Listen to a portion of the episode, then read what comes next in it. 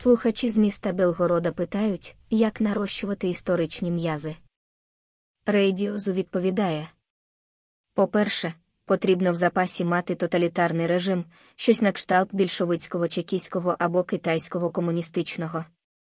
По-друге, потрібно мати сусіда, країну, територію, народ з власною історією, яку можна привласнити. Наприклад, жити на території панування окремої касти людей, яких твої предки, родичі знищили, і тепер ти, начебто отримуєш право казати про давню, глибоку історію і панівну цивілізацію, до якої твоє плебейське плем'я начебто має відношення.